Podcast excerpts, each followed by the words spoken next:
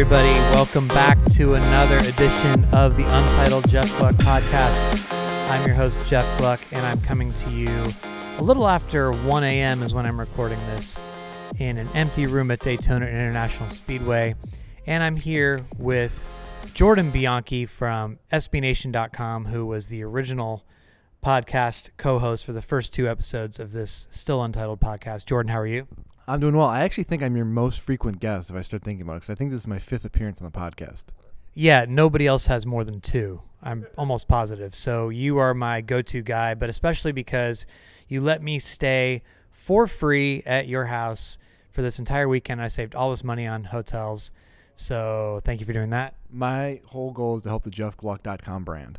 Wow. Well, I'm sure your SB Nation bosses will be happy to hear that that's your goal and not giving them good content, but I'm sure you did give them good content tonight because there was a lot to write about. And one of those things was Ricky Stenhouse Jr.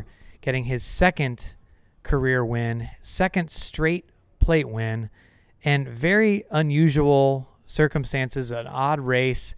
I mean, you can't say he didn't deserve it because he did. He led four different times. He was up there. He had a fast car. It wasn't a fluke, just like his Talladega one wasn't a fluke, but it was sort of like a lot of the fast cars got knocked out in what was basically a wreck fest. The most cautions in history for the 400, and the second most, I don't know if you know this, I just put this in my column, second most cautions ever for a Daytona race, including all of the 500s except for one race in 2011. What do you think of that? That's pretty crazy. I knew it had the most cautions for the 400. I didn't realize it for the 500. And you said, I mean, it wasn't a fluke win. He certainly earned it, and he's proven to be a good restrictor plate racer. But it didn't look like he was going to win for much of the night because there were a lot of heavy hitters were running really well. Earnhardt, Harvick, McMurray, you know, all these guys that you typically Keselowski, you know, all these guys you associate, you know, with plate racing were doing really, really well. And they just kept getting whittled down slowly, at, you know, different things. And at the end, it was almost a last man standing thing, and there was Stenhouse.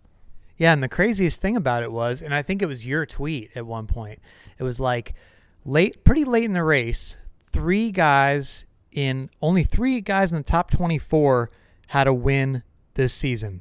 I mean, so it was like almost guaranteed that there was going to be a new winner, some exciting new storyline. And then on the final overtime restart, out of all the top 9, there was only one driver who had a win this season. That was Ricky Stenhouse Jr. And, of course, he ends up winning. Now, Ricky Stenhouse Jr. is still a good story because he hadn't won that often. It's not like he's Jimmy Johnson wins all the time or something. But did it not feel like somewhat of like a letdown based on the way this race was trending with the David Ragans up there, the McDowells? I mean, you had possibly Clint Bowyer. Some crazy stuff was going to happen. I don't know. Was it a letdown to you at all? I don't know if it's a letdown, but it certainly changed the dynamic because I'm looking at this going, one of these guys wins, whoever it is. If it wasn't Newman or Johnson or Stenhouse wins, it's going to shake up the playoff field. And then I'm starting to think of, wow, Matt Kenseth's going to be out, and maybe Joey Logano's going to be out, and there's going to be some really big guys that you don't expect to be out of the playoffs. And that didn't happen. Now, if you're Matt Kenseth and a Joey Logano and a Clint Bowyer and you're on the bubble, you're thinking, okay, we kind of escaped with a so-so night in a lot of respects, and we're still in really good shape going forward. So it had the potential to be really crazy and to really shake up the playoff field, and it didn't do that. Well, actually, Jordan, I screwed this up in my column that I referred to earlier. So I went through, and you know, this, I have to say the standings that NASCAR puts out, they do help a lot, but they don't spell out the playoff standings like you see on TV. So you have to go through and you have to check the people off who have wins, check off the unencumbered win or the encumbered win that Joey Logano has, and then add up who's left, and those are the people in points. You have to do it all by hand yourself. So my bleary eyes past midnight as I was doing my column, I missed a driver, and so I originally thought Joey Logano, who's 12th in points, was still in the playoffs. However, Jordan, he is not in the playoffs. He's out right now. He's out by 3 points. Matt Kenseth is in the final spot. And so, yeah, right now if the playoffs started, I mean, that is insane to think because Joey Logano has just seemed to be getting better and better. That team is excellent. There's nothing wrong with that team, it seems like, but yet he really could miss the playoffs. And especially if there's another new winner that's below him in points, like an Allmendinger, then that line really moves. Then he's in pretty serious trouble. It is, and you know, this is a driver who's made the Final Four of the playoffs two of the last 3 years, and a guy who's been on the brink of winning the championship a couple times now. And yeah, he could miss the playoffs, and it all goes back to an encumbered win. And you know, you think about, well, at the time, well, he's got an encumbered win, not a big deal. The guy will get another one, he'll get in. That might not be the case, and as of right now, he's off. So yeah, he's going to need a win, and you're starting to look at this. You got Watkins Glen, you've still got Pocono, which weird things happen. There's a couple races upcoming where these situations kind of materialize that you get a surprise winner. Like last year, we had Buescher. This could be really interesting to see how this shakes out. There is a really good possibility that you're gonna have like 2, 3, maybe 4 big names not make the playoffs. Yeah, that's perhaps true, but I think there is one storyline that we can now put to rest tonight, and that is 16 different winners. That was probably not ever going to happen, but it was starting to look possible, especially if there was some crazy winner tonight that you didn't even see coming at all, and then there could have been a road course one. I mean, you know, now at this point, there's only 9 races left until the playoffs start. There's not going to be 6 new crazy winners in the next 9 weeks. I'm pretty confident, especially with the plate race already gone. So RIP to the 16 different winners storyline. Is that fair? I think that's very fair. I never thought there was going to be 16. I mean, you start looking at this, you figure Harvick's going to get a couple more wins, and you know, Kyle Busch doesn't have a win on the year, but at some point he's going to knock one out of the park here and get a win and probably a couple. I never thought that was possible. If you go back and actually look at the last couple of years, this year's actually on pace or right close to it, to what we've seen. So it seems weird because we've had this rash of first-time winners, and we've had a lot of big names that haven't won races this year. But ultimately, it wasn't going to happen. It's going to end up being 12, 13 like we usually see. Then you have 3 wild cards, and that's probably what's going to happen this year. Jordan, what's weirder? Ricky Stenhouse Jr. has 2 wins, and Joe Gibbs Racing has 0 wins. Or Richard Childress Racing has 2 wins and Joe Gibbs Racing has 0 wins. I don't know, but the fact that Joe Gibbs Racing has 0 wins is surprising to me, because you look at that lineup, Kyle Busch, Denny Hamlin, Matt Kenseth, those are 3 title contenders, and Suarez has been pretty solid this year too, and they don't have a win. Now, that you kind of got to step back and look at it, though. Kyle Busch could easily have, 4 or 5 wins this year. He's run a ton of laps. Kenseth's been pretty good, almost won the race tonight, actually. Hamlin's had his moments, too. So it just seems like weird things keep happening to that team. But at some point, they're going to start getting some breaks, and they're going to start getting these wins.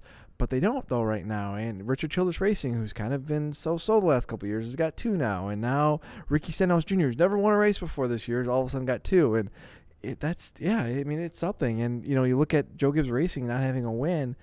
That's crazy, because they were dominant the last 2 years. They won half the regular season races last year. You know, it's funny, though, and I'll put this in air quotes, the Joe Gibbs Racing struggles that we talk about a lot because they don't have wins. I mean, they do have 3 drivers currently in the playoffs still, and Kyle Busch is third in points. So he's going to be pretty okay. The amount of points that he has, it would take a near miracle to knock him out. I'm trying to do this in my head right now, but basically he has over a 100-point lead easily. Actually, a 117-point lead, I believe, at this time, to where he would get knocked out of the playoffs. So I think he's going to be fine. And Joe Gibbs Racing, they seem to be getting better and better, so they'll be okay. I am a little bit more worried about Penske, though. I mean, going back to the Logano thing, you have, he's not running as well as he should be, obviously, because he's not currently in. But Keselowski as well has been pretty inconsistent. He had a great night tonight at Daytona where he could have gotten another win. But, I mean, Keselowski's, coming up to the halfway point of the season here, and I have some concerns about that team. Do you share those? Yeah, I mean, they're not consistent like we usually see. They don't have high-end excellence. You go back to a couple of weeks at Michigan, which is an intermediate track, kind of like we're going to see in the playoffs, and they were just so-so. They had, I think they finished 16th. But that said, I think Logano's kind of turned the corner a little bit. I know tonight's the exception, but, this is, plate race. Things are going to happen. He had a good run 2 weeks ago at Michigan, had a top 10 finish there.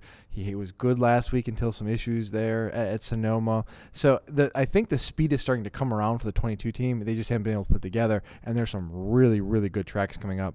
Pocono, Michigan, and Bristol are all tracks he's won at before, and now that mentality is going to shift a little bit where they're not going to have to, they can't be necessarily just conservative and just kind of go about their business. They might have to be a little bit more aggressive now and change up their strategy a little bit, and I think that serves that team because they seem to be at their best when they're doing outside-the-box strategies. Todd Gordon is one of those crew chiefs that likes to, do different things, and I think that's going to do well for them, and if they can have the speed and they have this, crazy aggressive strategy, I think they're going to be okay. Do you think that Dale Earnhardt Jr. is going to be okay? That's my next question, because this may have been his last best chance to win. Not feeling too good about his playoff hopes at this point. He's got 9 races left. Yeah, he's been good at Pocono and Michigan in the past, but you don't see a whole lot about how that 88 team runs on a week-to-week basis to feel too good about them pulling off a win. Yeah, I mean, you could have a great day where everything goes right, but just at this point, got to be very discouraging for Dale Earnhardt Jr. fans. I really don't know what to tell them. I was, you know, kind of you kind of got used to seeing these feel-good stories when Jeff Gordon wins. You know, he wins at Martinsville for his final career win. That, you know, we're going to Homestead. Then Tony Stewart, you're like, oh, Tony Stewart's not very competitive. There's no way he's going to win this final year. He wins at Sonoma to get into the playoffs. So it's almost like, oh, yeah, Dale Jr. will win at some point this season to get in the playoffs, but not looking good. No, I mean, he might get that win at Talladega later in the year, but in terms of making the playoffs, I don't think it's going to happen. I mean, this was his best shot tonight, and he gave it a go, and it looked like he was going to rally from 2 laps down. It looked like the story was writing itself, and it didn't happen. But that the speed isn't there with that team. The performance isn't there. I know they had 2 top 10 finishes coming to Daytona, which was encouraging for them, but they've let 10 laps all of this year before tonight, and 8 of those came in the Daytona 500, and you have to continually put yourself up front and lead laps and be in position to win a race. You just don't come out of nowhere usually to do it, and it's just not there. Yes, they have these tracks upcoming where they've won before and they're successful, but look around. Look at who's doing, you know, who's doing the things that they're not, you know, in terms of performance, and I don't see it unless, you know, something really weird happens. Now, that could happen, but I don't think it's going to happen. Yeah, it's kind of a shame. I actually started to think for a little bit there after he had rallied from 2 laps down and worked himself back in the top 10. I mean, there's some damaged cars that can finish well at Daytona. Look at Michael McDowell. He finished 4th, and he was involved in like 2 wrecks. Of course, he pissed half the field off apparently, or, you know, with his aggressive driving. Chase Elliott got mad at him, all this stuff. But, you know, I thought for a minute there, I was thinking, oh, maybe this is going to be like Dale Jr.'s great story, like how his dad came from the back at Talladega, I think, for his final career win in 2000. And it just didn't work out that way. It's funny how sometimes NASCAR stories just seem to fall into place, and then other times you're like, no, what, this isn't a fairy tale. No, it looked like it, though, because, I mean, he's had these comeback wins before at Talladega, you know, like 10, 15 years ago, where his car was beat up to all heck, taped up, comes back, still wins the race, and it looked like it was going to happen tonight. And he was really, really strong. And you listen to his radio conversation, and I listened to it pretty intently tonight. He was really confident after the repairs. He's like, hey, the car's good, we're going to the front. And that's exactly what he did. And a lot of guys were having trouble passing tonight. He was passing low, he was passing high, he was cutting through the middle. He was on the move, and he was ready to make some, you know, go to the front even more. And then Harvick just had the tire issue, and he had nowhere to go, and it is what it is. I'm gonna throw out some names here, Jordan, and let me know who impressed you the most tonight of these young guys who at least spent some time up toward the front. So Daniel Suarez was up there for a while. Ty Dillon was leading the race late. Darrell Wallace Jr. was up there for a bit and having a shot. And Eric Jones was leading the race. He led 9 laps. Which out of those 4 drivers impressed you the most? It's kind of a tie between Suarez and Dillon. They're both rookies this year, and they looked really good. They're up front. They're leading. They're aggressive, especially Ty Dillon. He's kind of a plate driver. People forget he actually finished technically in the top 10 for Tony Stewart a couple years ago at Talladega, so he's good in these plate races, and he looked really good there, and he had that run on Ragan there, the outside. If Ragan couldn't clear him, Ty Dillon was going to take the lead and probably win this race. And Suarez looked really good, too, there and towards the latter stages. They both looked really good. And, you know, Darrell Wallace had his moments, too. But if I had to pick between the two, it would definitely be Dillon and Suarez. Yeah, I think Suarez actually was particularly impressive. He was making some very bold, aggressive moves. He sort of fell back and would get himself back up there. It didn't seem like he had a lot of help. And he ends up leading 11 laps. So I talked to both of them after the race, Jordan, and Ty Dillon had immediately gone over to Clint Bowyer. And he said he stopped Bowyer before Bowyer came to the media center and said, yo, dude, like, what could I have done differently there? Because he felt like he pulled out a line because he wanted to make something happen. The position he was in, he wasn't going to win, and nobody went with him. So he ends up getting shuffled to the back, and he ends up finishing 16th. And so Bowyer basically told him, like, you know, there's really, you know, there's no right answer here. But so Dillon was saying, you know, I part of me is kicking myself because I gave away a good finish. But on the other hand, you know, I felt like I had to go for it. I want to win. So, and then Suarez was saying, you know, I'm still learning and I don't know. I was aggressive, but I don't know how aggressive you have to be in these situations late in these races. So maybe I should have been more, but he felt like he just got caught on the bottom lane twice in those final two restarts. He got pinned down there. He called it bad luck, and Suarez ends up finishing 17th. So unfortunate for those guys, but still represented themselves pretty well. Michael McDowell ends up getting his best career finish. I saw somebody tweeted, I think it's that Talon guy on Twitter, Talon64, is that his name?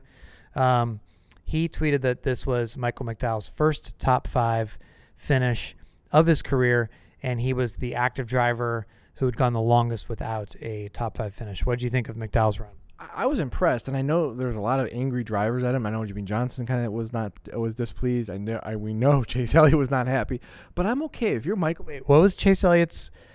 He said something like, "I've never seen a bigger dumbass," and he couldn't drive a wood screw through a pile of something. Yeah, something like that. That basically summarizes it nicely. But if you're Michael McDowell, you come into these plate races knowing like I have a chance out of all the races throughout the year. My best chance to win and have a good finish is at Talladega and Daytona. And you come in, you have to be aggressive, and you're going to have to take some chances. You're going to have to anger some guys. And if you make a few enemies out there, so what? And you know what? For him, a fourth-place finish is like a win. And at the end of the day, who cares if someone's mad at you? You know what? You're going out there to win. And I heard an interesting thing by Kevin Harvick this week, and I thought it really kind of summarized everything nicely. He goes, when I leave Talladega and Daytona, I am not mad at anybody about leaving me out to dry or something they might have done, because this is plate racing and it's unlike anything else, and you have to be really aggressive and you have to be selfish and look out for yourself. And I think that's when you, especially when you're driving for a small team like that, that's even more so. And good for Michael McDowell to go out there and finish fourth. Yeah, Jimmy Johnson's mad at him. Yeah, Chase Elliott's mad at him. But you know what? End of the day, he got his fourth place finish. Good for him. You know, it's so crazy to look at the running order sometimes after these races. I mean, Brendan Gaughan, who I think was in an incident, he ends up finishing 7th. I mean, it's so crazy. Like, so I talked to Pierce Dietrich from DraftKings before the race to do a story on DraftKings strategy, and he's like basically saying, no matter what, you've got to pick the guys in the back, pick the guys in the 30s. You know, it goes against your instinct, but that's what you should do. So I followed his advice. Well, one of my picks was Cole Witt. He crashed, or he blew up early. Another one was Truex, and he got in a crash. Well, the other three that I had, or the other four that I had, end up finishing so high. I think I had like McDowell. I had, I can't remember exactly who, but anyway, I ended up doing fine, and people tweeted me and said, hey, I won money with your recommended picks because of that strategy. I mean, it's crazy how guys come up from the back, but it happens again and again. And it's, I know plate racing, you know, has its detractors, including me, as far as the wrecks. I mean, that scares the crap out of me at times. But it is kind of crazy and fun the way it all shakes out. And I think there's value. I mean, I think you look at this, and there are some really good value here, because you have guys like Michael McDowell, who's a really good plate racer, who isn't necessarily a name that comes to the top of mind. And you look at Brendan Gaughan. Well, Brendan finished 11th in Daytona 500. So if you're looking for like a sneaky good pick, why not pick him? Why not take a flyer? And look at the top 10. Only one guy started in the top 10. That was the winner, Ricky Stenhouse Jr. So, yeah, I mean, you know, look at the finishing order, and all these guys you don't expect, but that's the way to do it at these places. Was it you who tweeted something about Russian roulette late in the race? I can't remember who it was. Somebody, oh, maybe it was Matt Weaver, tweeted something like, only X amount of laps left in the Russian roulette 400, because, I mean, it really is such a lottery in a lot of ways. Like you said, you look at the starting positions. Ricky Stenhouse Jr. started 6th, but it's double digits for everybody else, all the way down to 14th place, Jamie McMurray in 8th. I mean, it's crazy. It's crazy. So let's talk about the wreck that Kyle Larson was involved in. that scared the crap out of me. And I know people call me a wuss and make fun of me on Twitter for constantly like being scared of the race when we're at play tracks. But I mean, gosh, I was like watching Larson go up in the air and I thought again, oh God, here he goes in the stands again. He's going to tear down the fence, and he was able to come back down. There was another incident earlier where some cars got turned, and I thought, oh gosh, one of them might get airborne. I think NASCAR got lucky. I think they got lucky with the Kurt Busch incident. I'm glad he wasn't hurt too, because that was a hard hit. I mean, are the cars really that safe, or is it just another instance of, you know, we're sort of being lulled into a false sense of security? I feel it's a little bit of both. I feel like NASCAR's done a really good job of taking steps, especially if we had that kind of epidemic last year where all these cars were getting airborne and getting into the catch fence and everything, and they've done a good job of addressing that. But you have to get lucky as well, and that incident with Larson is the exact kind of incident where a guy gets airborne, somebody hits him, and launches him into a fence. And how he didn't, I don't understand it. And like you said, Kurt Busch's crash reminded me a lot of Kevin Harvick's crash from 2014 here, when he went head on into the wall, and they didn't have a safer barrier then either. And that was a hard hit, and Busch walked away from that. And that's a testament to Daytona and NASCAR that they've put in safer barriers everywhere now, and they deserve credit for that. But I like you. I like what plate racing represents. I like the fact that it's unpredictable, that you have unlikely winners, and it's competitive and always passing and exciting and great storylines. That's fantastic. But the safety aspect of it scares me the crap out of me. And when we see these guys get airborne and the cars get into the fencing and nobody is really gotten seriously hurt, including fans, at some point that's going to run out. And NASCAR has gotten pretty lucky in that front. I don't think there's any way to deny that. Well, Jordan, I know some people who are going to benefit from tonight, and that is the people that work on the cars back at the shop and do the sheet metal and all that stuff. They'll have some good job security. And you know who else has some good job security? I have no idea, but please tell me. Probably the people who graduate from SAM Tech, because when I visited SAM Tech, which is the School of Automotive Machinists and Technology, I visited them in Houston when we were moving back from Albuquerque to Charlotte temporarily. They have somebody there who is part of the family that runs a school. And she basically is fielding so many calls from potential employers that they're calling her saying, hey, we need this person. We need these positions. And she's like, we only have so many people at our school, because they don't just accept anybody in the school. Like, this is a high-level school where they're training people for high-performance race teams. I was going to say, do you think I could get in? Because I might need a career change. You have to know. You first of all, you don't need a career change. You're doing fine at SBNation.com. But if you did, you'd have to first take like a basic exam that shows your technical aptitude, I guess. Then you can get in.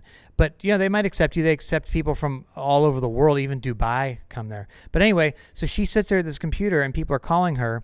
And they're like, hey, you know, we have a position at our company. Not even necessarily like a race team at times, but like, you know, a place like Boeing, because they know how to do machine tools and stuff like that. They're about to have like a welding program that they're going to be adding at some point.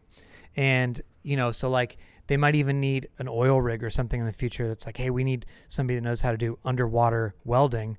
And you almost have your pick of jobs essentially when you graduate from SAM Tech. So that would be a good thing for you if your career didn't work out. I might have to actually apply. I don't know if I can get in because I'm not really a technical aptitude guy. I probably would flunk the test, but I might have to give it a shot.